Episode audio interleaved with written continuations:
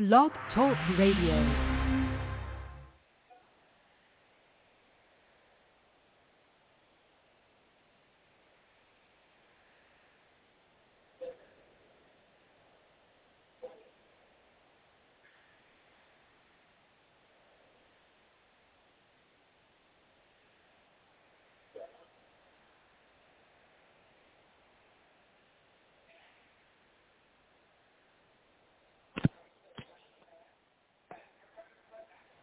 He's coming back again to get a church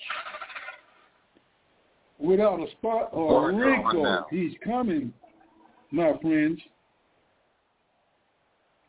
This is end time internet ministry coming to you from Warren, Ohio, Elder G. Bazaar, going on down there in Atlanta, Georgia on Blog Talk Radio. And this is the hour that we need to listen to, and that is Watchman on the Wall. Watching, looking, hoping for the return of the Lord and Savior Jesus Christ.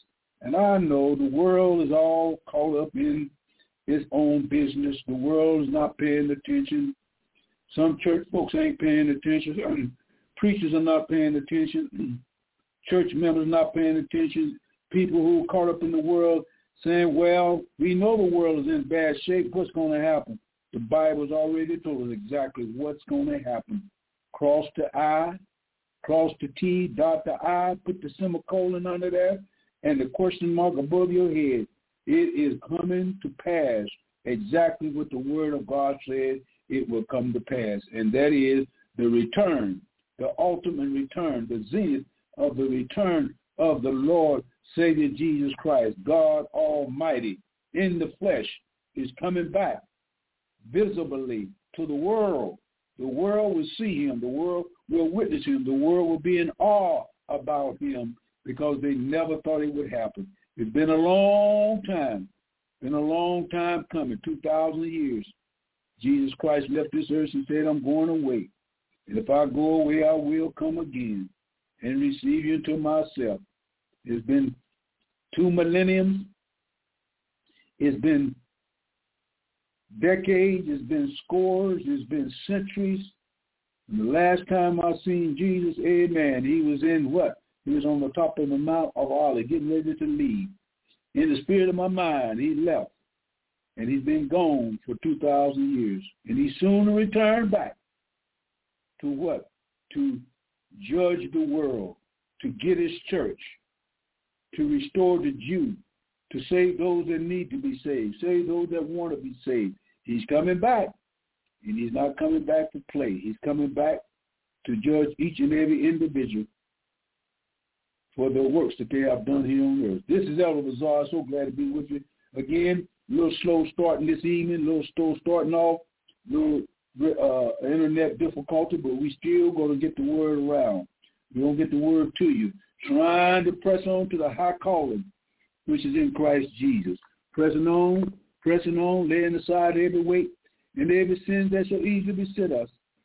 Looking unto Jesus, who is the author and finisher of our faith.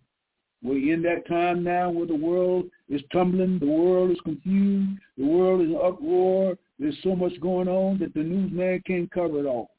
And it's going to get worse, my friends. But I got some good news. I got some awful good news. Good news for the saints of God. Good news for the sinner if he would repent. If the sin, if the sinner man don't repent, if he don't turn from his wicked ways, there's going to be a day of doom, a day of judgment, a day of fire, a day of remorse, a day of recompense, a day of repu- reprobation, retribution. There's going to be a day when men will crawl out to the mountains and say, Mountain, fall on us, out us the one that sitteth on the throne. It's going to be a day that many people will never, never, never forget. If you miss heaven, if you miss heaven, if you miss heaven, there's only one place you can go. One place you can go. If you miss heaven, hell will be your abode. Hell will be the place. It will be a place of torment, a place of fire, a place of remorse, a place of regret.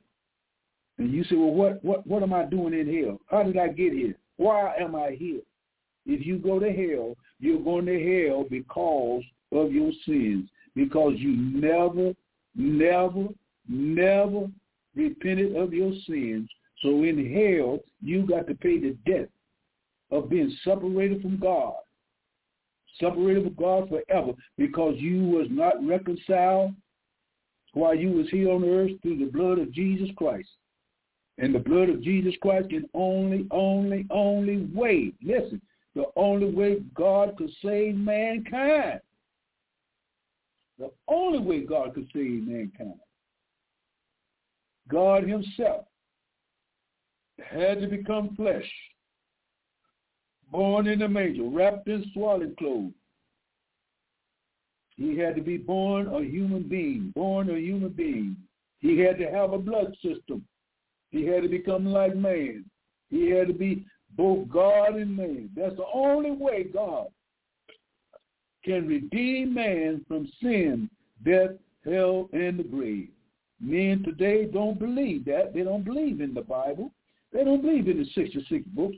They don't believe in the prophets. They don't believe in the seers. They don't believe in the ones that wrote the Holy Bible by the Holy Ghost as the Holy Ghost moved up on them and gave them inspiration by the mouth of God. They don't believe that no more. They'll turn the Bible out. They're trying to change it. They're trying to burn it. They're trying to hang it. They're trying to eliminate it. But you can't get rid of the Word of God.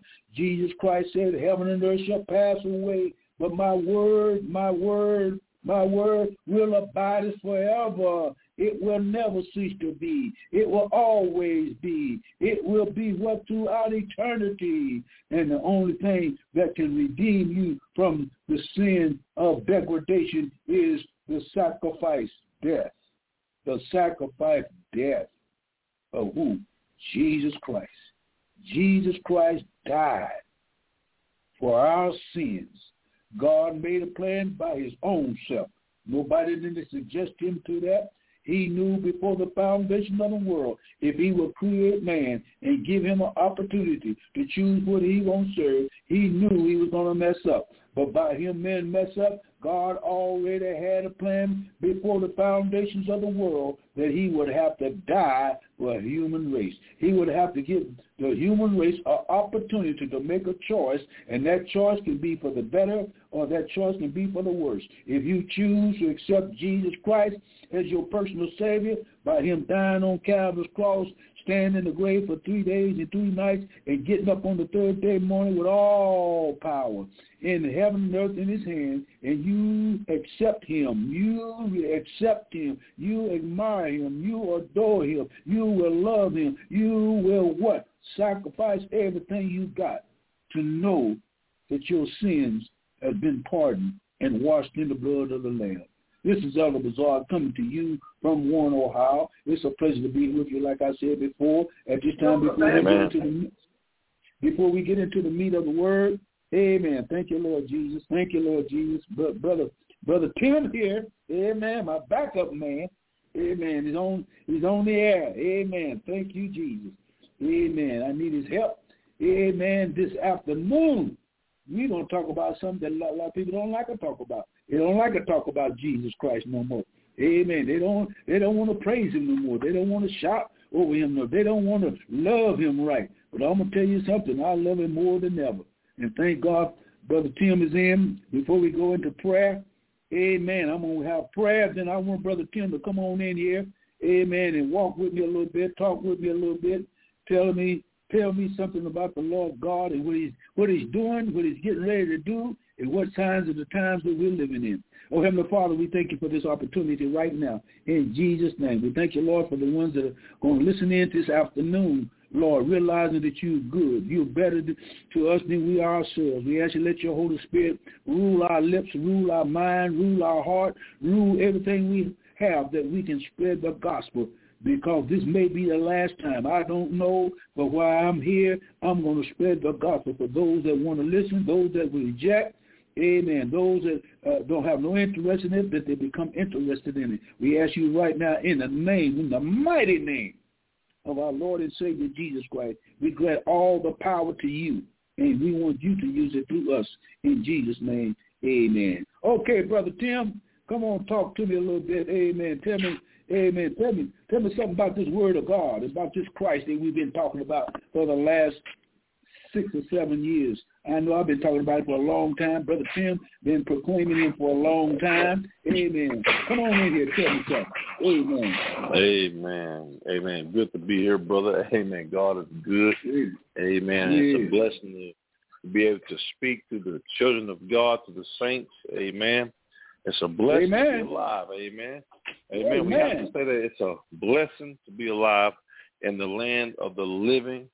Amen. Mm-hmm. Amen. I'll tell you right now, brother. Amen. We were talking this morning about, uh, you know, preparation for the return of Christ and how we are to be getting ready, amen, for judgment, how we're supposed to be getting ready for to receive our rewards as the children of God. Um, Come on. it came from Revelation. If you don't mind, we're going to pull up a scripture here. Go ahead. Go ahead. Amen. Brother. Amen. Thank God. Pull up a scripture here real quick from the message. Revelation, the third chapter. Let's see if I can All go right. there real quick. Amen. Amen. Okay, I'm going to bounce back and forth, but right now I'm going to start in Revelation, the third chapter. I'm going to go down to verse, I believe it's 18. Yes, it is. It's going to be it's going to be Revelation, the third chapter, verse 18. If you know about Revelation, the third chapter, the context from uh, verses 14 through 22, that is the Laodicean church. Yes, Amen. It is. And it is the last church. It's the last church, and we're talking about Christ returning quickly. Amen. Yes, sir.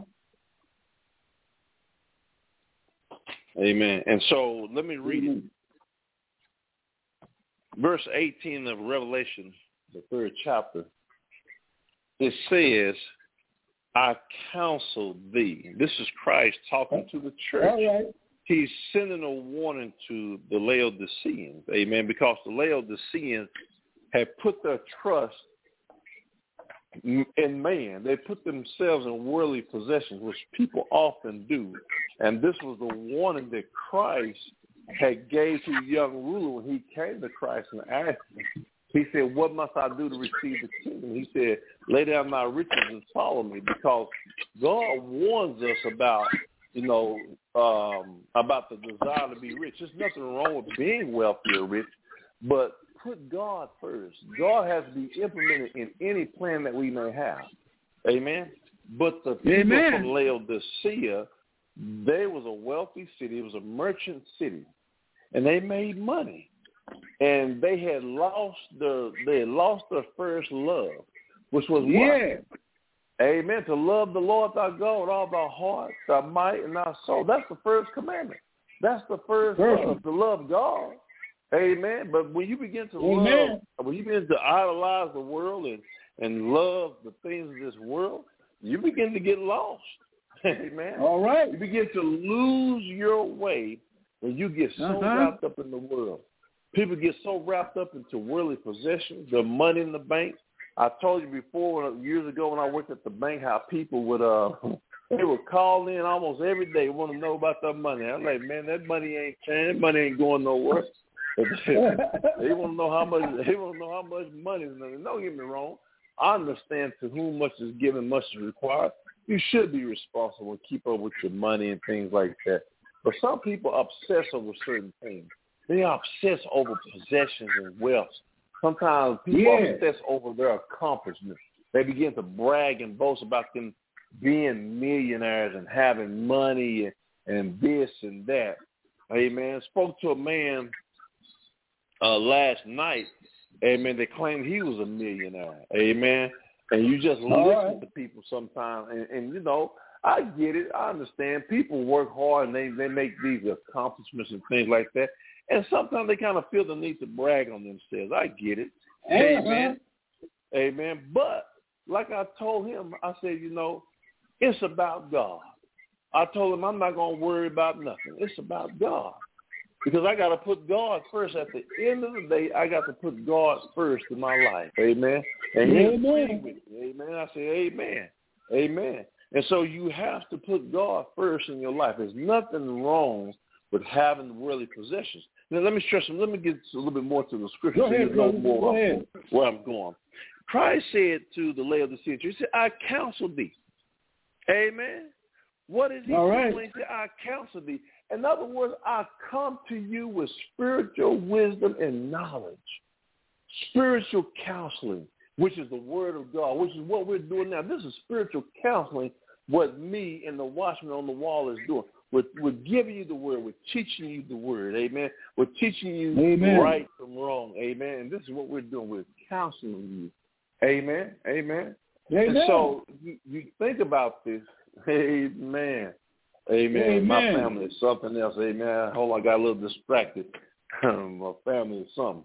Amen. So um, what he is saying is that I give you wisdom from on high is what he's saying. Wisdom on from on high is what he said when he said, I counsel thee. Now watch what he said. To buy of me.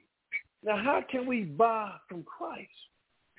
Well, what he is saying is, he said, gold tried in the fire. In other words, only what you do for Christ will last.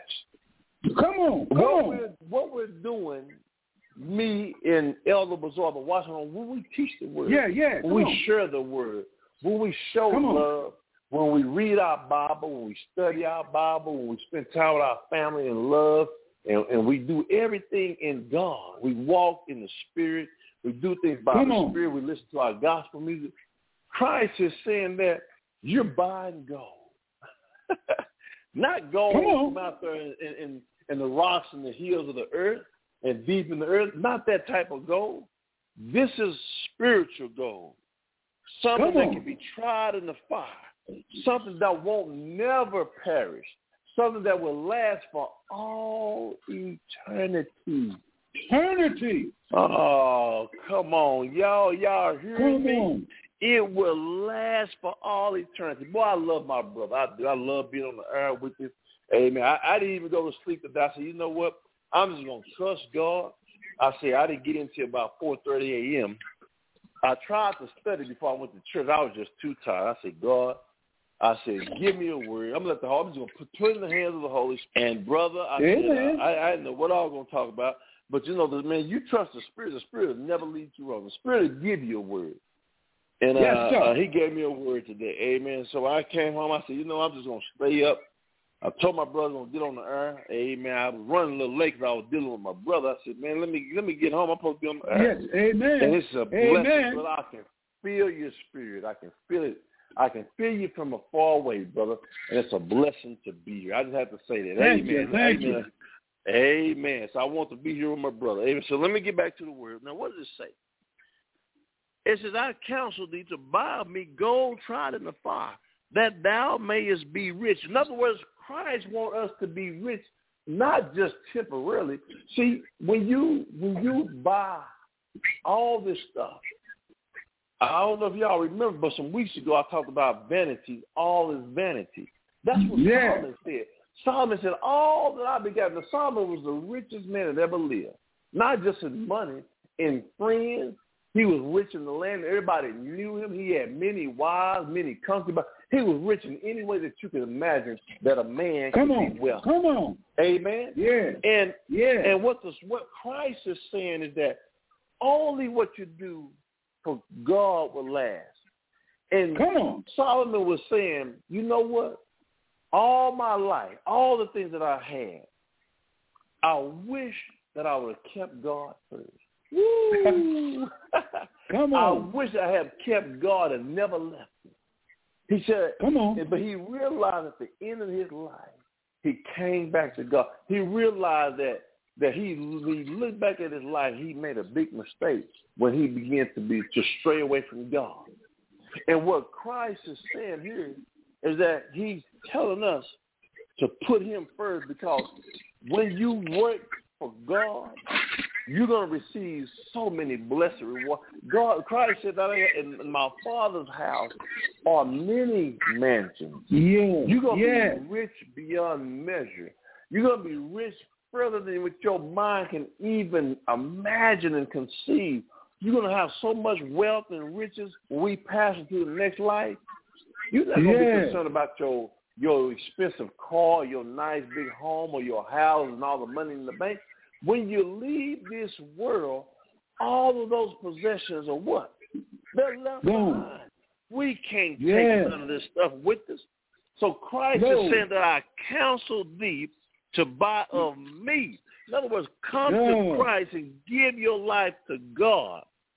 Because what I'm going to do by the Spirit, I'm going to teach you how to buy of me gold tried in the fire. In other words, when you live for Yes. God, you're going to receive riches, that thou mayest be rich, rich in the Spirit, not rich on earth. You can have Come a on. little bit on earth, but it's going to amount to nothing to what you're going to receive in Come the on. next life. Now watch what he says. He says, and white raiment. Oh, man. Your raiment is going to be so beautiful. It's going to be so Yes, bright it is. that if it, the human eye can't even look at the and you know that the human eye can't look at angels because the angels have the glory of God on them. They're in heaven. Yeah. They're before the righteous, most holy God, and they have the glory of God on them. That's why it's hard to look upon them because they they shine so bright, like God. But nobody can shine brighter than God Himself. Woo. God shines Woo. so bright that the angels they have wings that cover their eyes when God Yeah. shines His His glory in such a bright shining manner that they can't the, the wings of the angels. Why they have all the wings on the back? It covers their eyes. They can't look upon God. Nobody can look upon Come His face unless God allow you to. Amen. Now watch what it says. It says, "In white raiment that thou mayest be clothed, and that the shame of thy nakedness do not appear." Amen. Come on. It's talking about your soul. See, the soul is stained with sin. Hey, hey. So much sin. I got a lot of sin. Everybody on this earth that was ever born into this life has sin. We have Come sin. on. Come on. Oh. Come on. That's why I was telling the church this morning, you can't work your way into heaven. It's not even No. possible for you to work your way into heaven. You're not going to stand before God with your chest out, flat-footed and bold-faced and act like you're doing something. Come on. You can't do it. You can't Nope. do it. Your Mm-mm. works don't mean anything to God when it comes to your salvation. It don't. Your works are for you. You're going to be rewarded on the good deeds that you do. Christ has already died on the cross for our sins. He's yes, he did. saved you from your sin. That's what the blood is. Is because of the blood. Woo! Yes. You better hear me. Our dirty raiment has been washed in His blood Blood. and has now come out whiter than snow. Yes. Your raiment is going to be whiter than snow. And Thank it says, Jesus. anoint thine eyes with eye salve that thou mayest see. Man, he'll make you to see through the Holy Spirit. The Holy Spirit Yes. reveals so much to the saints, to the children of God. We study and read his word as much as we can. God reveals so much to the ones that he loves. Now, I got to share something else with you. Amen. I'm going to go a little Go further. I got a little time. I'm going to go a little further. I want to share with you Isaiah, the 55th chapter, verses 1 through 3. Amen. Let me have a seat All here. Amen. Let me have a seat. You know how it is when you get excited about the word. Amen. Amen. Amen. We kind Amen, bro. You know how it is. We kind of tend to want to stand up and move around. Amen. Move around. I got you, brother. I got you. Yes, sir. Yes, sir. You better know. I know you do. Amen. Isaiah, the 55th chapter, verses 1, 2, and 3. Now watch this. Watch what it Mm. says. Verse 1 of Isaiah 55, 55th chapter. It says, Hold, everyone that thirsted. In other words, everyone that's looking and seeking the truth. There are people out there that's thirsty. They're hurting. They're in pain. They're going through this life. They want to know the answers. They want to know what's going on in the world. They say, ah, I mean, I want something better. There's got to be something better than drinking, smoking, and, and partying and sleeping with women and sleeping with men. There's got to be something better. It said, everyone that thirsty, come ye to the waters. See, this is why it's important that we reach the word and we teach the gospel. Because there are people that are thirsty for God's word. There's plenty of work. Yes, it is. Yes, but the laborers, is. there's plenty of work, brother, but the laborers are few. Now watch few. what it says. Amen. Watch what it says. All right. It said, and he that hath no money, come ye, buy and eat. Yea, come, yeah. buy wine and milk without money and without price. Woo, are they talking about? In other yeah. words, salvation cannot be purchased with anything on earth, not with your works, not with your money, not with your degrees, not with your stat. Ain't nothing you could do as nothing. far as works can obtain yeah. anything from heaven. You have to come freely and humble yourself like a little child and confess with your mouth and believe with your yeah. heart. And you receive salvation. Now, what what did that cost you? Nothing. Salvation Nothing. didn't cost us anything. But man, it cost Christ the sacrifice. He said, Lord, if this cup could be passed me. In other words, that, that was a way that I could bypass this. But it was it was the only way. He was the only first begotten of the Holy Spirit. The first to be returned from the dead. He conquered sin and death. Yes, he did. And because of his ultimate sacrifice, we can live for all eternity. Amen. Ooh, amen. Amen. Amen, brother. Hey, all glory be to the most God. Because of his Yes. sacrifice, we can live for all eternity. Now watch what it says. All eternity. All eternity, brother. Never ending. Everlasting. Never die. Oh man. Who, wouldn't want a part of that that contract? Give me that. Come on. It said, Amen. It said, and he that hath no money, come ye buy and eat. Who wouldn't want a part of that? Oh man. Verse 2 of Isaiah 55, it says, verse 2 says, Wherefore do ye spend money for that which is not bread, and your labor for that which satisfied not?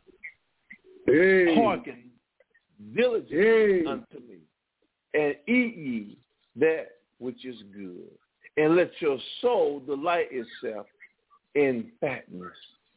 Yes. There's nothing that you can do as far as labor to receive salvation. It says that your labor satisfied not. Ain't nothing you can do. Ain't no matter money you can be rich. You can be a trillionaire. That don't mean you're going to heaven. No, it don't. No, it don't. You can be rich in this life with friends and staff. That don't mean you're going to heaven. mm-hmm. None of that say you can work and be as good as you. You can be a goody two a goody two shoe. All you want. That don't mean you're going to heaven. A good two Go shoe on. can't even enter in. You got to humble yourself like a little child and confess with your mouth and believe in your heart in order to Yeah. receive salvation. Amen. Amen. Now watch what he says. It says, verse 3 says, incline your ear. Lift up your, your understanding. Incline your ear and come unto me. Hear. That means to understand. And your Thank soul you. shall live. Yeah. You hear that? And your soul on. shall live. See, it's because the teachings that we teach that provide salvation. Not coming to church, not singing in the choir, not being on time to church, not coming to service, not attending all the services, not attending to the, the, the pastor and, and the first lady hand and foot. No. The understanding of God's word. He says, and I will make an everlasting covenant with Yeah. you. This is what God wants to do, an everlasting covenant. This is God want to make a, can you imagine that? Here I am, a low down, dirty, good for nothing sinner. I'm talking about my myself. Lord. Lord. Low Break down. it down, brother. Good-for-nothing, Dirty sinner. And he came to me, amen, almost 23 years ago, brother. Come on. And said, Come on, Tim. I want to make an everlasting covenant. You think God Yeah. talk to us in the spirit all the time? Even when I was in the world, God talked to me many times. I Yes, he did. Yes, he did. And the Holy Spirit would be in my ear saying, Tim, you know you ain't got no business. I remember this just like it was yesterday. But I'll never forget, I was in the club on the dance floor with this young lady, and I could just hear the, the Holy Spirit saying, brother, what are you doing? Come you on, ain't got no business in here. You ain't got no business in here. Come on, preacher. You know, you know how you was raised. God was trying Come to on. make an everlasting covenant with me that night. But I told Yeah. him I wasn't ready yet. I told him I wasn't ready, brother. Did you hear me? I told him I wasn't ready. I said, I not hear yet. what you I'm said. having too much fun. I'm, Uh-uh. I'm, uh-huh. I'm too rich. I'm too rich in the world. I'm popular. Yeah. I got a good job. I got a nice Yeah. car, nice clothes. I'm Yeah, dressed. I got jewelry. The women like Come me. Amen, brother. You couldn't tell me nothing. I was in good Nothing. physical shape. I was an athlete. And you couldn't tell me now I was rich in the world, brother. Go ahead. Tell it. I was rich in the world. Tell but on. Revelation, the third chapter, verse 17 said that we think we're rich, but the Bible says that we are wretched, we are miserable, we are poor, we are blind, and most of all, we are naked. Other words, you don't have Come nothing to cover your soul. Naked. If I would have died that night, I would have been naked for all eternity. All eternity. I would have nothing to cover my soul. Ooh, The blood of Christ was to cover my soul. I would Cover have your soul. In my sin. Yeah. It's just that simple. Just from rejecting God. We think we know everything. Just by Uh-huh, rejecting uh-huh. God. And that's all right. But he came to me several times after he kept coming to me. But one day, almost 23 years ago, I said, Lord, I'm tired of running. I'm, tired tired. of trying to try I'm tired. I'm I'm young but I'm tired. This ain't Come on, man. This world. This world is full of hate. The world really don't love me. These women don't love me. These men Uh-huh. around me don't love me. The world is deceitful. The world is evil. The world wants to kill me. The devil definitely wants to kill you and murder you, especially when he when he starts seeing you looking towards God. When he see that you Come are on. thirsty, Satan said, "You know what? I got. I better do something about this one." But thank God for His grace and His mercy Grace. It's great. that He gave great. me time. Amen. Thank you, brother. Amen, brother. grace. Amen. Grace. That He allowed me one more time, another chance. One more time. And I said, you know what? I hear you, God. See, even a sinner can hear. Because the Holy Spirit talks to all of us. He can hear you. Amen. Because God Yeah. is steady tapping you on your shoulder. Yeah. That my soul may live. That's what he says. Yeah. I want, Tim, I want to make an everlasting covenant with you. Even the sure mercies of David. Man, that's deep. I said, thank you, Lord, for saving my soul. I thank God every single day of my life for me being saved. It wasn't nothing that I did. I didn't do nothing. I didn't do nothing. For, all I did was surrender. That's all you got to. All you have to do to be saved is confess with your mouth and believe in your heart the plan of salvation, which is Romans 10, 9 and 10. Just simply confess with your heart. I didn't have to go. I, I didn't have to go uh, be perfect and and have a, a, a near most perfect day. I didn't have to have a ninety percent or a ninety five percent day where I was good to everybody. No, because when I first No. got saved, I was saved. I just didn't understand how salvation worked. Brother, I was so stressed trying to be good to everybody, trying to treat everybody. I was so stressed the first six months of my salvation. I said, man, is this how salvation is? Man, I don't know going to make it. This is, I was trying to be right and good when people be ugly and nasty and mean to you. You try not to, to, to revert to your old ways and go back to the old man. I'm like, man. But God showed me. The Holy Spirit said, no, Tim. Salvation is easy. You're already saved. Just, Come on. Walk in the spirit and show love. That's all you gotta do. Love. You ain't gotta you ain't gotta prove nothing to nobody. Just be Come on, preacher. And when when they talk about you, just pray for them. I said, man, that is so easy. Amen. Because when you Amen. first if you don't know no better, you try to appease everybody. Man, you'll stress yourself out like that, trying to try to make Yeah. everybody. You can't do it. Yeah. You can't do it. It's impossible. Now I gotta share one Come more story with you before I go, Go ahead, brother. and before before I turn back over to the brother. I got a little bit of time, bro. I don't mean to step on your time, but I just want to No, share. no, I no, go share ahead. this. Preach the word. Preach the word. Brother said, preach the word. Preach the word. I got to share this. Amen. Go with me to Matthew, the 13th chapter, verse 44. All right. through 46. Amen. Amen. Amen.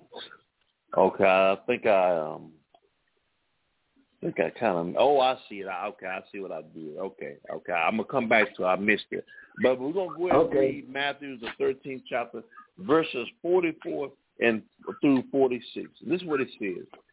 Verse 44 says, again, this is Christ talking. When you see it in red, that's Christ talking. It says again, the kingdom of heaven is like unto treasure hid in the field. And that's how heaven is. It's hid in the field. But if you desire, if you're looking, there's that old saying, seek and you shall find. If you look Uh-huh. for God, you're going to find him. You're going to find God if you look for him. It says, again, the kingdom of heaven is like unto a treasure hid in the field, the which when a man had found, he hid it, and for joy thereof goeth and selleth all that he has and buy Yeah. it. Because you want to know Come why? on. What Christ is saying is that I have found something better than wine and getting drunk. I have found something better than smoking weed and smoking drugs. I have found something better than money on earth and wealth and riches on earth. I have found something better than all my luxurious cars. I have found something better than all my expensive jewelry. I have found something better than sleeping with a bunch of women and sleeping with a bunch of men, whatever your thing is, if you're a man or woman or whatever your thing is. Mother, Come on you now. have found the true treasure, not the treasures of this world that the devil tricks Come us into. But he said that that man found treasure in a field. And when he found that true treasure, he sold all that he had to buy it. That, in other words, he sold out for God. Yes, sir. Lord have mercy. Yes, he did. He said, you know what? The, the real treasure is living for God. Reading Amen. your word, studying your word daily, showing love to your brothers and sisters, listening to your gospel music, giving all of him the praises and glory, giving him praise and worship, uh, uh, expressing gratitude, praying without ceasing. Because you want to know why? You're going to receive rewards that were never, ever perish. It will never die. No moth can come in. No rust. No thieves can come break in and steal. You will have treasures and a mansion and mansions for all eternity. Wealth beyond your imagination. Watch what verse 45 says. It says, again, the kingdom of heaven is like unto a merchant man seeking Yeah. many pearls, who when he Yeah. had found one pearl of great price, went sold all that he had and bought it. Woo, man, I hope y'all getting this word today. That is- Come on brother, now. is Come thick. on. That is thick. In other words, when I found God, I let go chasing women and sleeping with women. When I found. God, I let go of going to the clubs and the strip clubs Yeah, and chasing yeah. women and, and spending money here and there. When I found God, I no longer desire to to chase out the, the wealth of the world. When I found God, it was no longer about my status of who I was in my last name. Yeah. Because when I found that one great pearl, I Come on. sold all that I had just to buy Come you. on. I sold out for God is what it's saying. Now, now watch this. I got one more for you. Amen. Then I'm gonna turn it back over to Go my ahead, brother. I'm gonna get out. I'm gonna get out of his way. No, turn you back to right. You all right. for the night. Amen. But I enjoy. I had to come on from my brother. I said I'm, I'm gonna stay up. I'm gonna come on, and uh, I said I can Come sleep on. tonight and tomorrow, brother. Yeah, I said I can sleep later on. And, or, or, or it's kind of like they used to say. The old school say, "Say you sleep when you're dead." That's what they used to say. sleep when you're dead. Come on. Amen. Luke, the 12th chapter, the book of St. Luke, 12th chapter, and we're going to look at verses 13 through 21. Because I want you to get something. What I'm saying to you is, is that people are so blinded by worldly gain, worldly Yeah. riches. And this was the Laodicean church. We're in that church age. Look at your churches. Look at look at all your your, your religious organizations, how rich and wealthy they are. The leaders Come are on, worth come on. millions of dollars. They got multi-million dollar mansions, expensive two and three hundred thousand dollar cars. The clothes, I'm, I guarantee the closet is full of clothes and jewelry, and they're rich and they're wealthy. Christ said that the Laodicean church became blinded by their wealth and the Yeah. so-called worldly riches that they lost the first love. They began to depend on all that they had and who they were. Come on. Christ said, "No, you, you, you." He said that I'd rather you be hot or cold because because you didn't let this worldly game blind you that you was you turned cold. You were no Yeah. longer treating the world. Actually, you- the Bible said that it said described as lukewarm, but basically you was like you were cold like the sinners because you begin to turn your back on those that had less than you had. You begin to snub your nose and stick your nose in the air and act like you was better than others. That's not Come love on. God. Come on. Come on. The second and greatest commandment said, love thy neighbor as thou love Yeah. thyself. Yeah. The word says, how can you love God who you've not seen, but hate your neighbor who you see every day? You got people in the church like that that's lukewarm. Yeah, they you can't do. stand Yeah, you other do. saints in the church. They can't stand to be around. Are you too close to me? Screw off. Or they don't want to hug you. Uh, I remember one time a lady told me I don't really like to hug people. Well, what type of prayer, what type of saint are you? We show love. I hug people. Come on, I love preacher. you. I don't mind hugging you. Amen. Yeah. You know, we say we love people. We're going to shake the brother hand and, and shake the sister hand. We're going to show love. We're going to speak to people. And, and, and if you need something, if I got it, it's yours. That's love. Come on, But we got people in church that are so selfish that they don't they, don't they don't want to they'll they'll look at people. They'll roll their eyes at people. I've seen it in church. I've seen these two sisters one time stand at each other in church like they was about to fight. But that's why I sit on the front pew. If I don't sit up there in the pulpit up there with the pastor, I usually sit on on, with the deacons or so I won't have to see all the nonsense going on in church. People on the phone, people on social media, but yet they say they love God. Come This is what I'm talking about. Amen. I had, Come I had to go there for a minute. Amen. Uh, Luke the 12th chapter, verse 13. Let's read what it says. This is a, this this parable is about a, a prosperous farmer, uh, farmer that Christ was talking about. Let's read what it says. Verse 13 says, And one of the company said unto him, Master, speak to my brother, that he divide the inheritance with me. And he said unto him, this is Christ talking. He said, Man, who made me a judge or a divider over you?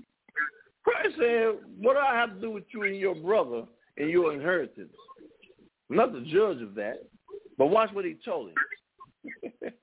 and he said unto them, unto both of the brothers, take heed and be aware of covetousness. For man's life consisted not in the abundance of the things which he possesses. That's what I've been talking about for the past 30 minutes. It's not about what all you possess in the abundance. Nice cars, fine clothes, jewelry, men, women, numbers of men and women. Being careful about desiring those things. And he spake a parable unto them, saying, The ground of a certain rich man brought forth plentifully. This farmer was rich. He he knew how to farm. He knew how to till the ground. Probably knew how to plant the soil. He probably knew what season to do it and knew when to when to pluck it up. He knew all these things. Yeah. And he reaped bountifully. Man, he knew what he was doing. And he said, and he bought, I'm sorry, and he thought within himself, saying, What shall I do? Because I have no room where to bestow my fruit. Come on, come Brother, on. Cup ran over. God had opened up the windows of heaven and poured him out a blessing that he didn't have room enough to receive. Come on. That's what he said. And he said, this will I do. I will pull down my barns and build greater.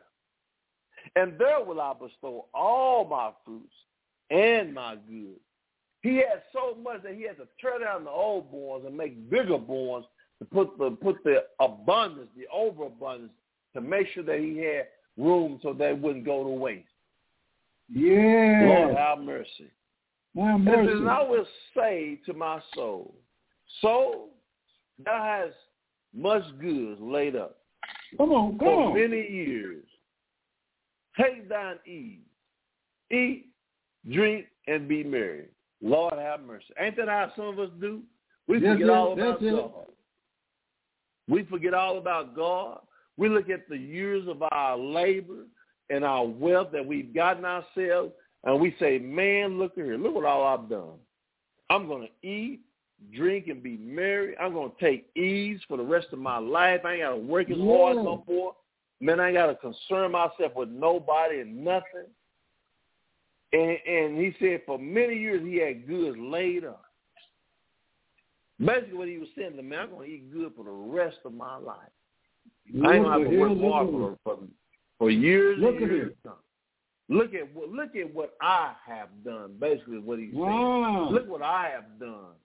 And I mm. told you all the other week over in the book of Deuteronomy that it talks about that all that we get in this life, wealth comes from God, no one else, not yourself. It comes from God. God gives it to us to get wealth. Look it up in Yeah. Deuteronomy. I, I'm going to try to give you the scripture. real- I believe it's Deuteronomy, the eighth chapter. I had a hard time finding, look for, for, for the church. Uh-huh. Deuteronomy, the eighth chapter, verses 16 through 20. We get a chance to read that. Deuteronomy, the eighth chapter, verses 16 through 20. Read that. Because what Deuteronomy, the eighth chapter, verses, um, whatever I just said to you, uh, 16, I think it was 16 through, yeah, 16 through 20, is saying is, if you forget God, God will remind you of who it was that gave you that, and you'll lose all that you had. Whether, Right. be, whether you'll lose it in this life or whether you'll pass on it won't get to enjoy it. And you'll see. Come on, come it on. here. That's what happened to the farmer. Let me read it to you. Verse 21. It says, But God said unto him, Thou fool, woo, my Lord, Look ain't that something? Look at. He said, thou fool. And he said, called him a fool because he forgot about God. Look at here. He turned, he Look saw all he, his knowledge, all his, his, his ability to work in the field and, what- and his, he probably had workers and he probably knew what to tell him and how to bring it in and how to get abundance. He forgot about God. Lord Jesus. Thou fool, this night, thy This soul, night this is night, required. thy soul shall be required of thee. In other words, Woo. when God says it's done, it's done. It don't matter if you want to be here for another 20. You know, you can be the most healthiest man or woman on the planet. You can have all Come the money. Come you on. have a big family. You have wife and kids and say, man, Lord, I don't want to leave right now. But God said, if you forget me and forget to put me first, God said, this night thy soul shall Go. be required of thee. Then Woo. who shall those things be which thou hast provided? He had Mm. provided for family, Mm. for his workers. He Mm. was prosperous. Mm. But God said, who shall those things be? I Come just on. told you that you can, naked you came into this world. And you can best believe, naked shall thou leave. You can take nothing Woo. into the afterlife. Woo. Only what you do for Christ shall last. Only. The scripture said, what profit a man to gain Come the whole on. world and lose, Yeah. my God, his own soul? Verse 21 Lord says, Jesus. so is he that laid up treasure for himself and is not rich toward God. It don't matter. You could be Bill Gates. You could be Jeff Bezos. You could be Warren Buffett. You could be uh uh uh you could be whoever uh, uh Michael Dell. You could be all these. You could be uh, Elon Musk. You could be all these Yeah. billionaires. Come on. But if they Come don't believe man. in God, Woo. if they ain't giving their soul to God, who shall those things be that they own? Their company, their wealth, their money, their prestige, their name. You're not rich towards God. You didn't, on, you, didn't, you mean to tell me you didn't you didn't believe you didn't confess with your mouth and believe in your heart? You didn't give your soul to God, number one. yeah. And then after you gave your soul, what you give your soul to God, did you walk in the spirit? Did you live for Come God? on, that you Come on. uh, uh, get gold, as Christ said over in Revelation, uh, uh, uh, try of me of gold, that buy of me of gold. Get gold from Christ. Come on. That when it's tried in the fire, it'll last for all eternity. Come on or, now. or or or did you just make money and just wealth and just sit around your rich friends and drink and eat and be merry and think and talk about what you've done and brag and boast about what you got and cuss and swear? I'm telling you, I talked to a guy last night claiming he was a millionaire.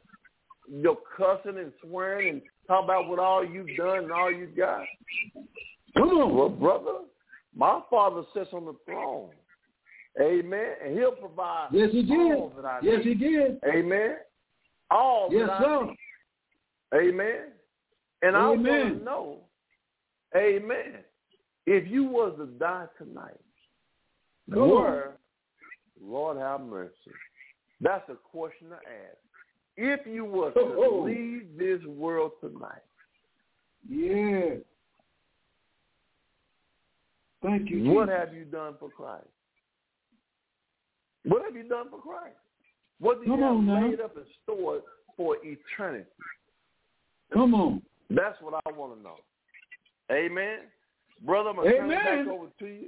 God bless Uh, you. I thank you for having me on, brother. Uh, God will. I plan on being back uh, uh, next week with you, and I plan on being on next Saturday. This is wonderful. I thank you for having me on, brother. Amen. But that's man, what I want welcome. the You church. I need you, brother. Yeah, yeah, Yeah. that's what I want the church. That's that's. Don't don't be lukewarm and don't be cold. Come on to the All side right. and be hot, so All that right. so that you can reap the benefits of a believer. God bless you. Amen. Amen. Praise God. Praise God from whom all blessings flow. Thank you, Brother Jackson, for your word of encouragement, word of, of uh, sober-minded, uh, uh, uh, to sober our minds up and prepare to meet the Lord. And I know to the devil, he's just, he's trying to laugh, but he knows his time is short. He ain't got too much time to do all the foolishness that he's doing. And that Laodicea church that, that you was talking about will lead us right on into the world church, which is found in the 17th chapter of Revelation, the great whore. And uh, she's getting dressed up now. Uh, uh, the Roman Catholic Church is dressing this up, the Pope and the Antichrist and all all the uh, uh, the catastrophe that's going uh, on today. Uh, God is sweeping across the country, letting letting the people know he's still alive, he's still rules, and he's doing what he is called to do, and that is to win souls to Christ and awaken the church from the sleepness and awaken those that are out there playing around, thinking there ain't going to be no judgment. I've got news for you. I got it from the word of God. There is a judgment coming. There is a day coming in which you will have to stand before the judgment seat of Bema, or you're going to have to stand before the great white throne. I'm telling you right now, the world is gone mad. And we're living in that last days where men are preparing to try to live here forever. But let me tell you, there's something on the other side, amen, that you ought to know about. There's a heaven to gain and a hell to shun. And most people prefer to go to hell these days. Most people. Most people don't care where they go when they die. Most people are not even concerned what's going to happen when they die. The only thing they're concerned about is to get all the goodies, to get all the pleasure, get all that they can, and try to enjoy life, realizing that one day they're going to die. It's appointed once for men to die, and after death is going to be the judgment. Do you realize that the, the, the death that's going on worldwide today? Do you realize heart disease every year, at least 6,996 696,962 people died of heart disease. You hear what I said? Of cancer. 602,350 died of cancer a year. COVID, 350,000. This this is in the United States. Uh, 831 accidents on the highway. 295,000, 200,955. And strokes, 160,264. Respiratory diseases, 152,657. Alzheimer's, uh, uh, Alzheimer's disease, 134,242. Diabetics, 102,188. Influenza, 53,544 people die a year. And I, I, I question myself. I question uh, eternity. How many of these people knew Christ? And these are people that died a year. 78 million contact gonorrhea. 78 million contacted gonorrhea. 88,000 die of alcohol a year. 100,000 annually die of drug overdose. 45,000 huh, commit suicide a year. 45,000 people commit suicide a year. This is a rough, rough estimate of how many people die a year in the United States. So what we're saying now, look, man is not preparing himself to meet God. Man is not preparing himself to meet God. You're going to have to meet him one day or another. You're going to meet him uh, tomorrow. You might meet him two years from now. You might meet him 40 years from now. But whatever it comes to the whole conclusion at the end, you're going to have to meet him somewhere. And in the book of Revelation, it tells us that you didn't come into the world with nothing, and when you leave here, you're going to leave with nothing, zero. If I'll be a foolish man to try to say that when I die, I'm a I'm a rent a U-Haul, and I'm gonna put all my belongings in the U-Haul. I'm gonna put all my money in the U-Haul. I'm gonna put everything that I accumulated of my lifetime and hook it on to the hearse and go to the graveyard and dig a hole big enough for, to put me in and to put my U-Haul in because I believe, I believe that I'm going to go to heaven and I believe I got a right to take everything that I did, all that I accumulated, to take it to heaven with me. Well, I'm a lying wonder. I'm a lying wonder because when you came into the world, guess what? You came in with nothing, and when you leave, you're going to leave with nothing. The brother says, what profit a man to gain the whole world and lose his soul? What will a man give in exchange for his soul? The Bible said, except ye repent, you shall likewise you shall likewise perish. Jesus Christ, Jesus Christ, Jesus Christ came down from heaven, God is man, absolute man and absolute God. And God took my place on the cross. He eliminated me because I could not die for myself. I could not resurrect myself. I could not take the punishment of the wrath of God upon myself. Why? Because I'm inadequate. I'm a sinful man. I've sinned against the holy God.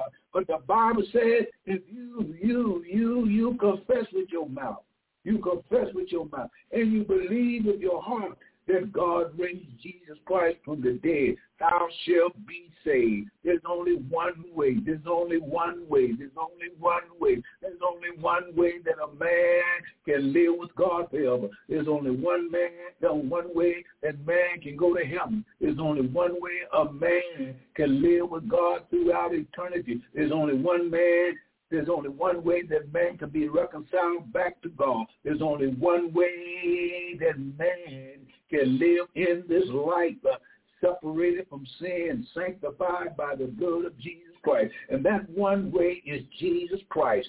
Jesus Christ is the only way, the right way, the unique way, the way that God planned to save man. Because but tell me the Bible says, except a man be born again, he cannot enter the kingdom of God cannot see the kingdom of God, cannot even touch the kingdom of God, cannot affiliate with the kingdom of God, because no sin will ever enter the kingdom. Because you hear what I said? No sin will ever enter the kingdom of God. No way. No way, Jose. No way. I don't care if you're Buddha. I don't care if you're Baptist, Presbyterian. I don't care if you're Catholic. I don't care what religion or what occult you in. There's only one way that a man can ever be pleasing to God and that is to accept Christ Jesus as his Savior, Christ Jesus as his Redeemer, Christ Jesus as his as, as, as his emancipator, and Christ Jesus as his one and only one that's able to be able to pay for your sins. Don't you know that? Don't you know the wrath of God was upon Jesus Christ?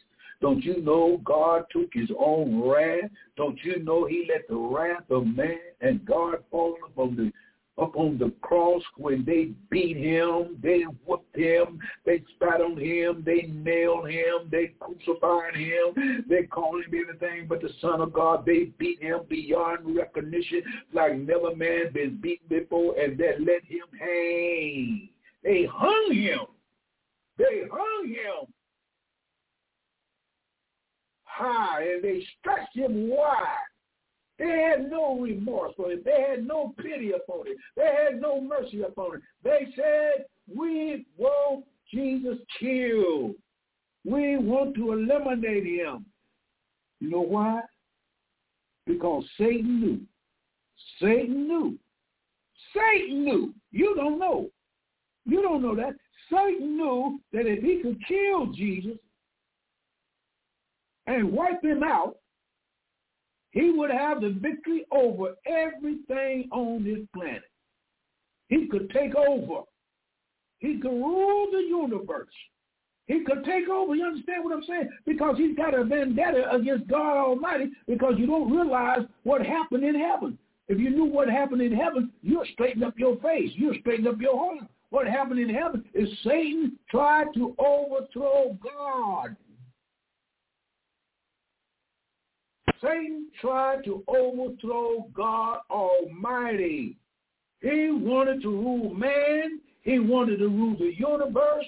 He wanted to rule the cosmos. He wanted to rule everything that God had made and dethrone God Almighty.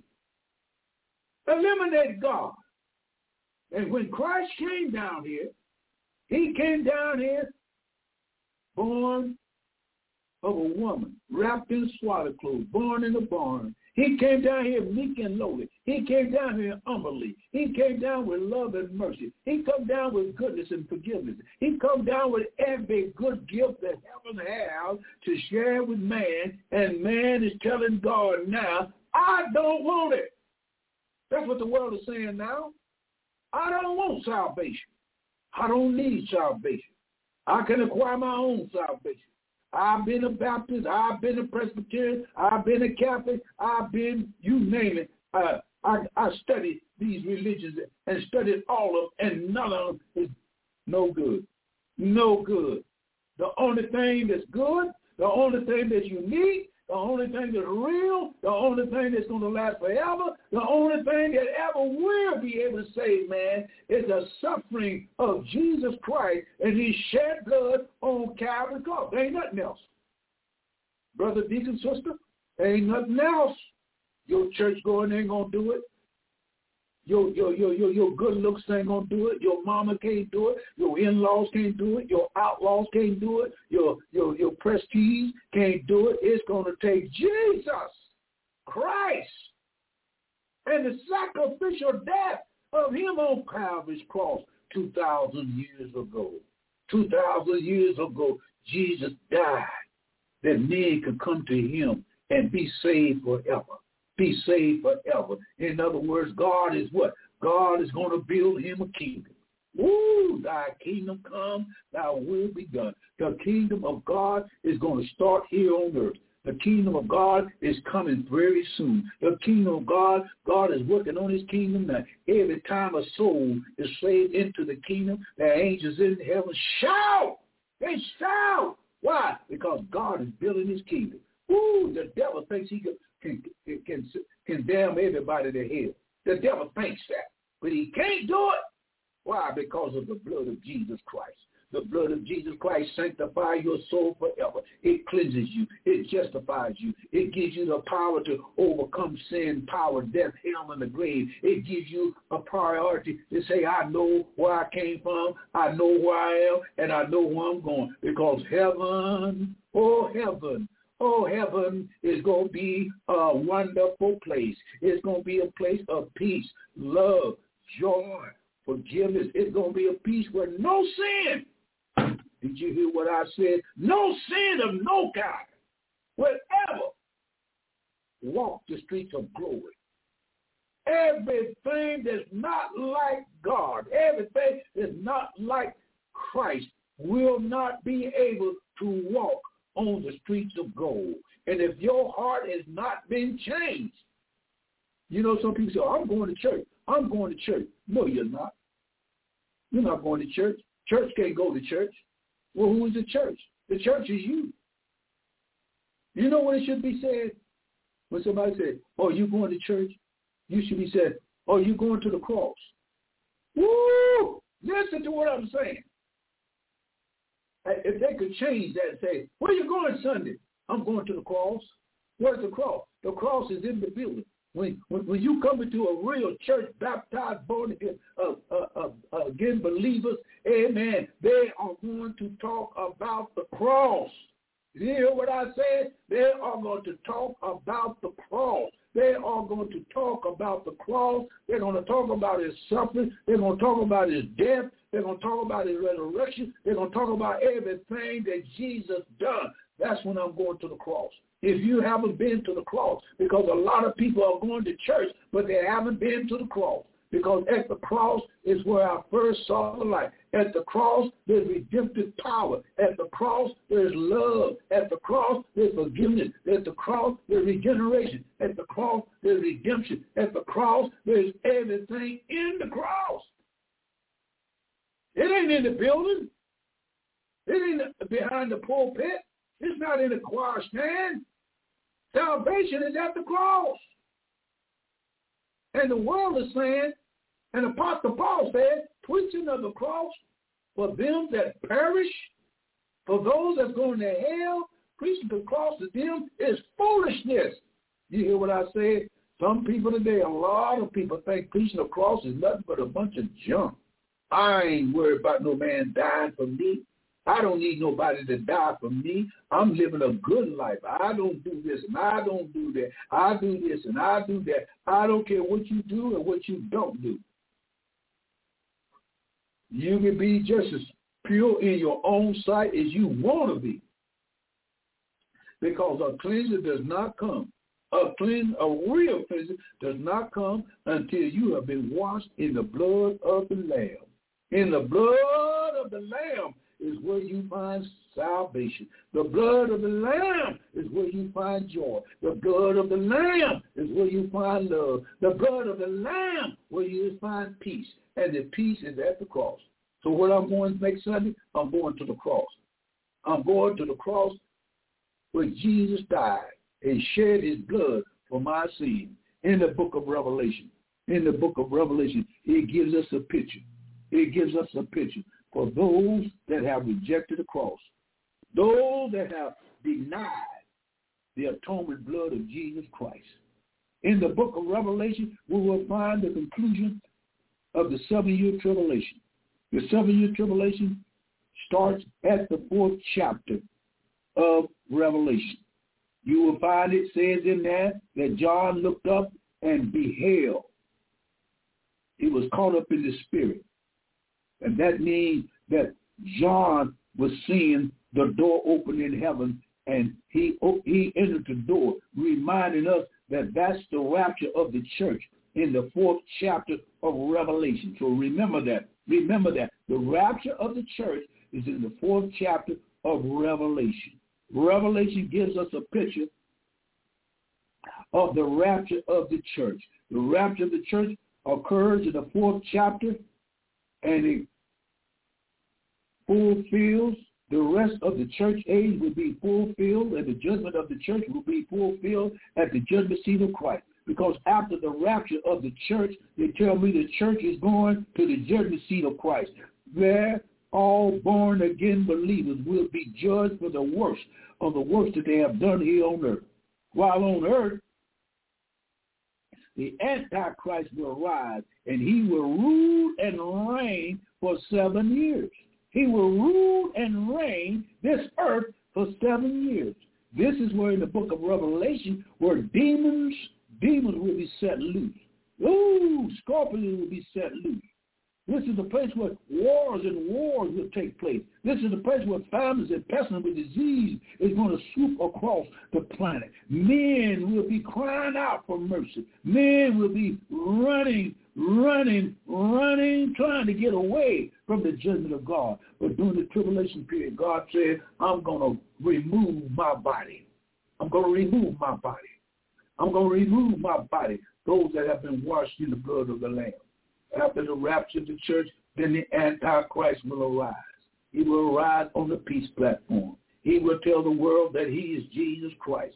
He said, he will say to the world that I will bring peace to the earth. He will say that I'm going to make a covenant with the Jewish people. He said, I'm going to let the Jewish people rebuild a temple, a temple, a temple, and this temple will be a place in which the true God is supposed to abide in. But the Antichrist says, I am God. He wants to take over the temple and rule from the temple in which the Jews are getting ready to build. Don't you understand what I'm saying? I'm saying the Jews are getting ready to build a temple. And this temple will be for the sacrifices of animals and the Antichrist is going to come on the scene and say, you have my permission. And the Jews are going to say, yes, this is our Christ. But it won't be the true Christ. It will be the false Christ. And this false Christ is going to give them a strong delusion. This false Christ is going to lie to them. This false Christ is going to sign a peace pact with them. This false Christ is going to be the Antichrist of the world. And he will rule the world for seven years. He will rule the world for seven years. The first three and one half years will be a false peace, will be a crackpot, will be a circus it will be a circus in which the devil is planning to do to fool people, deceive people, and cause people's souls to be damned. To keep them away from what? Keep them away from the cross. Keep them away from the blood. Keep them away from the resurrection. Keep them away from the second coming of Jesus Christ. Keep them away from the love of God and tell the world that this God that who rules the heaven and earth, he's no good. That's what Satan is telling people today. You don't have to serve no God. He ain't nobody. But let me tell you, he's more. He's more than somebody. He's a king of kings and the Lord of lords. He's a root and offspring of David. He's a bright and morning star. He's my redeemer. He's my help. He's my bread. He's a lily of the valley. He's a rose of Sharon. He's all that and more because this same Jesus that left Mount of Olives said, I'm coming back to get a church. I'm coming back to judge the world. I'm coming back to pay recompense. I'm coming back to, to judge the world in righteousness. Righteousness. The book of Revelation, the first three chapters. The first three chapters of Revelation is the church age. The fourth chapter is the rapture of the church. The fifth chapter is the judgment seat of Christ for the believer. The sixth chapter is what? The seven, the four horses of apocalypse. The seventh chapter is the 144,000 that will preach the gospel after the rapture of the church. They tell me the seventh chapter. They tell me this is going to be a great revival during the tribulation period. And the tribulation period will be ignited by the preaching of the 144,000. 144,000, 12,000 from each tribe. Times 12 is 144,000. The 144,000 Jews, male men that's going to preach the gospel for three and one half years. What you saying, preacher? I'm saying the Jews, the Jews, the Jews, the Jews are on their way back. They're on their way back because they got a mission to do. And that mission is to proclaim the gospel of the kingdom to the world through internet, through TV, through every new confounded technology that man can think of. The Jews are going to literally ooh, preach for a hundred 1,260 days. That's three and one half years. They're going to preach the word of God 24-7, and the world is going to hear the gospel. They're going to hear the gospel of the kingdom. From who? The Jews. So devil, you just was to fold up like an envelope because God is going to manifest his power in the 144,000. These 144,000, God has already got them picked out. Don't tell me, man. Some people want to say they uh, there's a group that says 144,000 is Jehovah's Witness. That's a wondering lie. That's a lie from the pits of hell because God already got the Jewish nation preparing them to preach the gospel for 1,260 days. The church will not be here. The church will be in heaven. The church will be at the judgment seat of Christ. While here on earth, the seven-year tribulation will be going on after the first three and one half years, judgment will fall, begin to fall upon the earth. There's going to many things are going to transpire during the first three and one half years. And one of those things that's going to transpire, there's going to Antichrist going to come, and then there's going to be a war. Listen to what I'm saying. There's going to be a war in the 38th and 39th chapter of the book of Ezekiel, there's going to be a war called Gog and Magog, Meshech and Tubal. That's when Russia, that's when Russia comes down upon Israel and make an attack to eliminate Israel and take their possessions and take their oil, take their planes, take everything they got. This is World War III. This is the second horse in the book of Revelation, the red horse. The red horse represents war, bloodshed. It's going to be a horrific war between Russia and Israel. But let me tell you who's going to win. God's going to win because God said, I will defend my people. You, if he said, if you touch the Jew, you touch the apple of mine eye. And so Israel is going to be an attack by Russia, but Russia is going to be defeated by God Almighty, and that's the red horse. The black horse represents famine because anytime there's a war breaking out, anytime there's a global war, uh, nation fight against nation, the food shortage begins to show up, and there's going to be a famine all across the world. There ain't going to be food to eat. People are going to be stealing, killing, murder to get a breakfast. They're going to be killing to get a supper because food is going to be scarce. And they tell me they're going to weigh it out on the balance. And when they weigh it out on the balance, it's going to come to a point that a loaf of bread will cost you $80. A loaf of bread will cost you $80. $80 for one loaf of bread. It's coming. It's coming.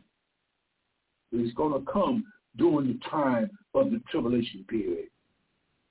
After there's going to be famines in the land, there's going to be starvation, diseases will crop up because when you don't have food and sanitation and water and all kind of medical uses, they tell me diseases break out. And when diseases break out, I see the pale, sick-looking horse. And this second, second look, uh, fourth horse is a pale horse. This pale horse represents pestilence and pestilence are spreading across the world today. Pestilence, what are pestilence? Diseases. What you mean, preacher? What you mean disease? I'm talking about an outbreak of all kinds of diseases going to break out on this planet. And it's going to break out because the sins of man, the rebellion of man, the foolishness of man, denying that Jesus Christ is Lord to the glory of God, is going to cause a all-out pandemic, a pandemic of what? Diseases that's going to strike the earth. When it strikes the earth, there ain't going to be no medical medicine, no vaccine that can cure these diseases. These diseases will be astronomical, out of sight. Nobody will be able to conquer these and get rid of them because it's time for judgment. This judgment will come because the world has rejected the what? The crucifixion, the burial, death, and the resurrection of Jesus Christ. They reject the blood of Jesus Christ. And so now the world is going to have to pay for their own sins. In the first part of the tribulation, the 144,000, they will bring in a worldwide revival. This revival will be so gigantic that the elders said, one of the elders said in the book of Revelation, who are these and where did they come from? And the elders said, these are they that came through great trial and tribulation. These are called the tribulation saints. These are the people that got saved after the rapture. These are the people that gave their heart to Jesus Christ during the tribulation period. And it's going to be a number no man can number. As many as the sands of the sea. And they're going to be singing a new song, a song that the angels can't sing. And I believe the angels can't sing this song because they can't say, I've been redeemed, I've been redeemed, I've been washed in the blood of the Lamb. Because angels cannot be washed in the blood of the Lamb because they're already holy angels. The only one that can be washed in the blood of the Lamb is those that was that, that was born in the fallen human race. And the whole human race has failed from God. And now the Lord said, I can bring you back through the redemptive blood of Jesus Christ. And that's why I'm going to be able to sing, I've been redeemed, I've been redeemed. I've been washed in the blood of the Lamb. I've been changed. Yes, I have. I've been sanctified. Yes, I have. I've been justified. Yes, I have. And you say, how do you get it? How do you work with it? I've been justified by faith mm, and I've been sanctified by the Holy Ghost. Now I'm a child of God. Yeah, my soul, my soul sinless. My soul is spotless. My soul is saved forever. But yet still, I still got a member to deal with. I got the carnal nature to deal with. And that carnal nature is not in control of my life because of the blood of Jesus Christ. Because I overcome, I overcome by the blood of the Lamb. I overcome sin by the blood of the Lamb. That's how you can overcome. The first two and one half years is going to be judgmental. It's going to be horrific. But the second part of the last three and one half years is going to be a part of hell on earth. It's going to be a part of hell on earth because Satan is getting ready to invade this planet. Every demon that's a principality air is getting ready to invade this planet. All this UFOs, all these uh, all these deities that you see, all that you heard about aliens and uh, uh, uh, uh, beings coming in saucers, all this is reality. These are wicked angels. These angels are on his way down here. These angels are going to take possession of this earth. These angels are headed for the judgment. These angels are going to have power the power to overcome them that don't have the blood of Jesus Christ during the last part of the tribulation. In this Bible, it tells me, it tells me, in the last part of the tribulation, the last three and one half years, the angels come out of heaven and they begin to pour out the last vials upon the earth. The last vials upon the earth is found in the 16th chapter of Revelation. These last vows, and I'm going to read at least three of them. But I want to read, amen, one that's in the making right now. If I can get that far. The first vow, I'm I'm gonna read the first first four. It says, and I heard a great voice in the temple saying to the seven angels, Go your way and pour out the vow, that, vows, veils of wrath, wrath, is God wrath upon the earth. And the first angels went and poured out his veil upon the earth. And there fell a noisome and grievous sword upon the men which had the mark of the beast, and upon them which worship the image. Uh, there's going to be a mark instituted during the second part of the tribulation period. And all those that receive this mark in their forehead or in their right hand, boils will fall upon their face. Boils will fall all over their body. Why? Because they have been cursed by rejecting the blood of Jesus Christ. They believe that this man of sin, this antichrist that was sitting in the temple, they believe that he is Jesus Christ, and they have rejected the true Christ. They have rejected the nail prints. They have rejected the pierced side. They have rejected the nail prints in his hand and in his feet. They have rejected the whole crown of thorns up on his head. They have rejected the resurrection of Jesus Christ. They have rejected him going to heaven and coming back. They totally rejected, and so they received the mark of the beast. And when they received the mark of the beast, the vow would be poured out on them, sores up on them. Sores. Number two, the second angel poured out a veil upon the sea, and he became as blood as of a dead man. And every living soul died in the sea. This is the second vow, veil. The water, the Mediterranean Sea will turn into blood. Blood. Man will have nothing to drink because this veil that's going to be poured out on the earth in the second part of the tribulation will turn to literally blood. Blood will be filled in the Mediterranean Sea. So they won't have nothing to drink. The third angel poured out his veil, veil, and the rivers and fountains of water, and they became blood. Woo! That's the third. And I heard the angel of the water say, Righteous, O Lord, which are and was and shall be, because you have judged thus.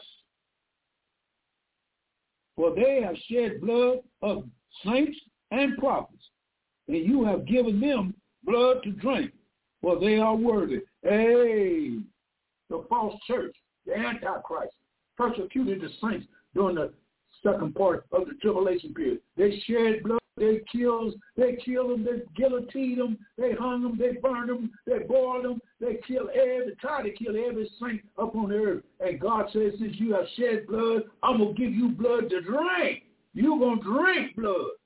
And if you drink blood, there's no way you can live. There's no way you can have the victory. There's only one blood that can save you from sin, and you have to receive that by faith. Ooh, listen. And another angel came out for the altars. Say, even so, Lord God Almighty, true and righteous are thy judgments. The fourth angel poured out his vow. And power was given him to scorch men with fire. And men were scorched with great heat.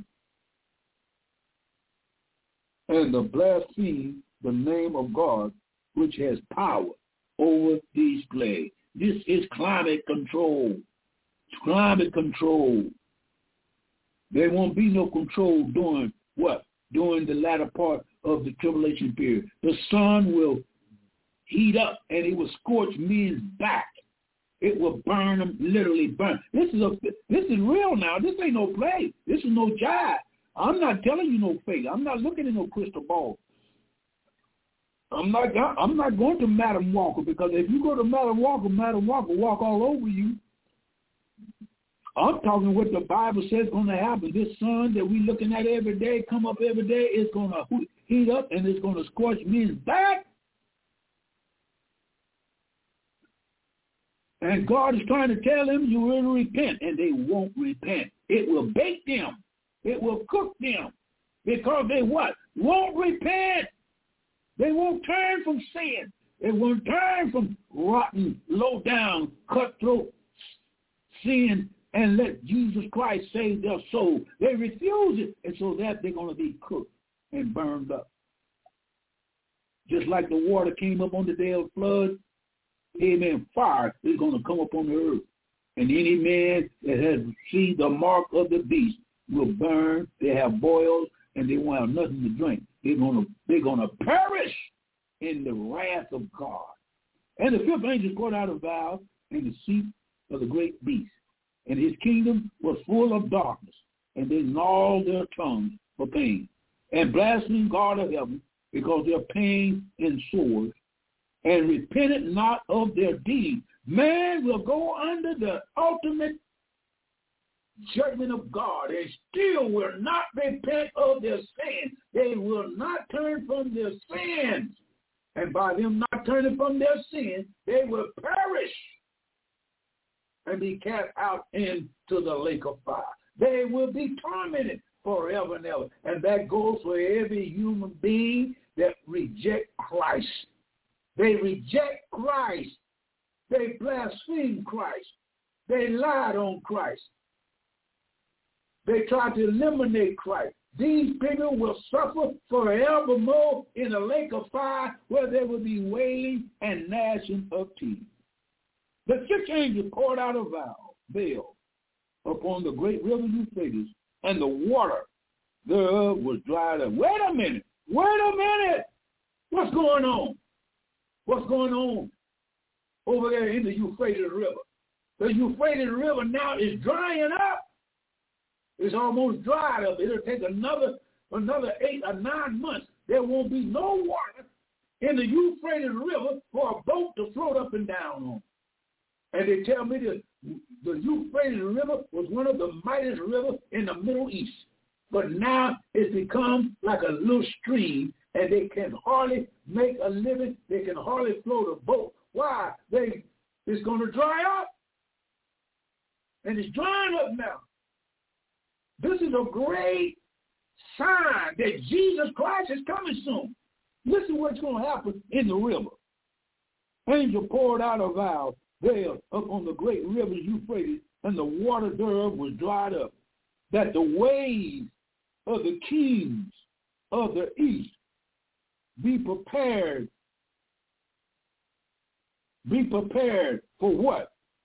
It refers to the preparation for the coming battle of Armageddon.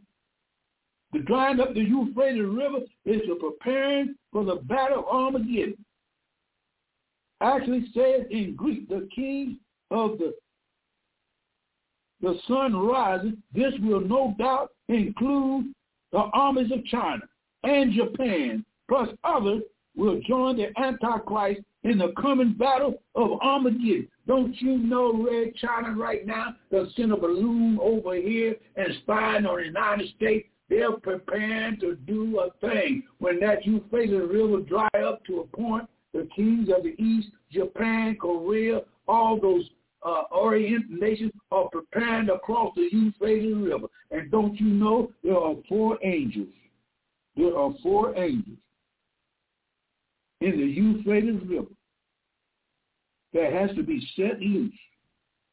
And when they're set loose, they will come up and muster up an army 200 million men, and they're going to slay one-third of mankind. Let me tell you something, church. Let me tell you something, uh, church goer. Let me tell you something, choir directors. Let me tell you something, preachers and deacons and sisters and brothers. This time is late.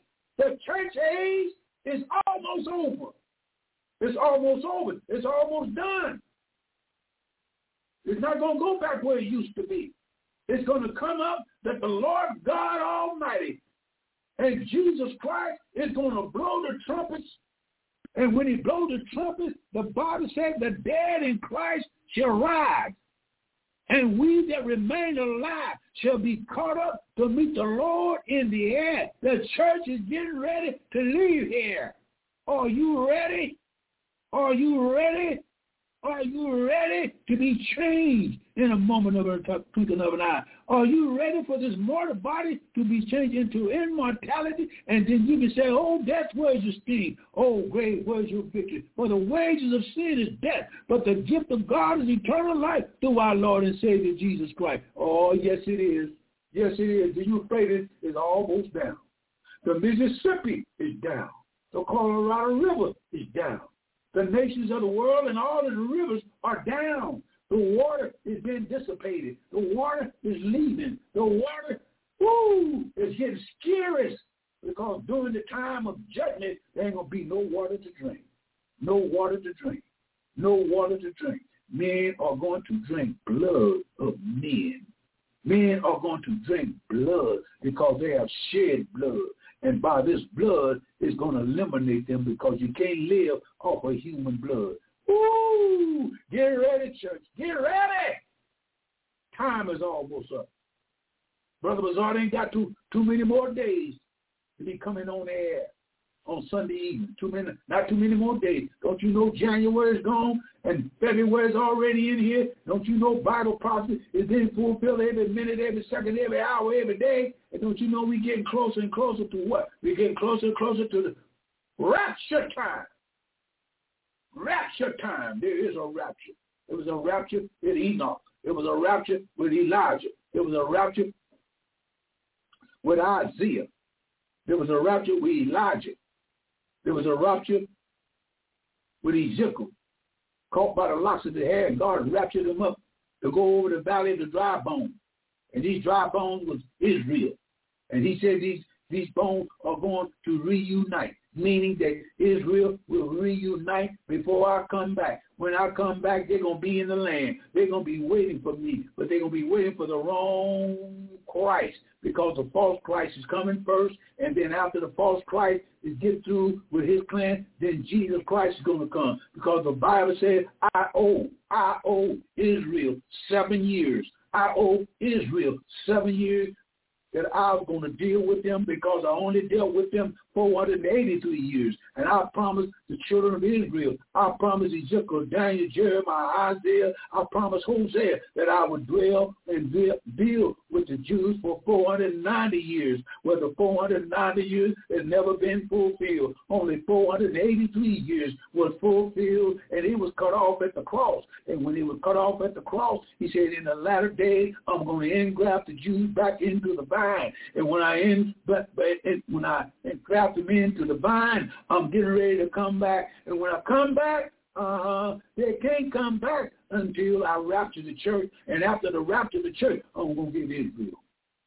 I'm going to get Israel. Seven years to preach the gospel. I'm going to give Moses and Elijah the last three and one half years.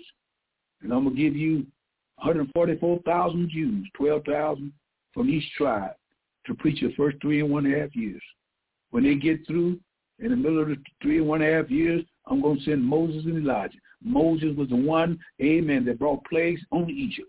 And Moses is going to come back and bring plagues up on the world. And he said another one was called Elijah. Elijah did not finish his ministry. Moses did not finish his ministry. Moses did not go into the land flowing with milk and honey. And Elijah didn't finish up on Jezebel Elijah got so scared that he said, I want to go home. I want to go home. I want to die. And so the Lord said, all right, I'm going to take you on home. But you got a work to do at the end time. You got three more three and one half years to preach the gospel. Moses, you didn't finish your ministry because you smoked the rock two times and you called my people rebuild. So I want to let you see the land flowing with milk and honey, but I'm going to bring you back. Good God Almighty. I'm going to bring you back to the land of Israel, and you're going to stand on the Temple Mount where the temple is, and you're going to stand there, and you're going to proclaim the gospel of the kingdom. You're going to tell the world that Jesus Christ is coming back, and he's going to bring. He's going to bring blessings, and he's going to bring curses. Where are you at? Where are you at? What are you looking for in these last days? Are you looking for fame and glory? You looking for money and a good time? You looking for recreation? Guess what? You ain't gonna find nothing. The only thing you want to find, and this worthwhile, is you let Jesus Christ come into your life. Let him come on in. He loves you. He loves the world so much that he gave his only begotten Son, that whosoever believes in him shall not perish, but have everlasting life. The seven plagues, the seven vows, seven veils is yet to be fulfilled. And I think it's the what? It's the sixth seal in which the Euphrates are getting ready to dry up. When you see the Euphrates River drying up, that's telling you time is not long. And archaeologists, archaeologists say that they have found a place that was under the Euphrates River. They have found an opening inside these caverns down in below the Euphrates River that they said they have heard voices and people knocking. Wicked angels want to be set loose. They want to be set loose so they can go and deceive the world and bring disaster to the world. These angels is the four angels that's in the Euphrates River. And the river is going to dry up. When it dry up, these angels are going to be set loose, destroyers, and they're going to roam the earth. There's another group of angels in the bottomless pit in the ninth chapter of Revelation. They're going to open a bottomless pit. Satan's going to open a bottomless pit, and out of this pit would come scorpions that they will sting that they'll want to die and can't die.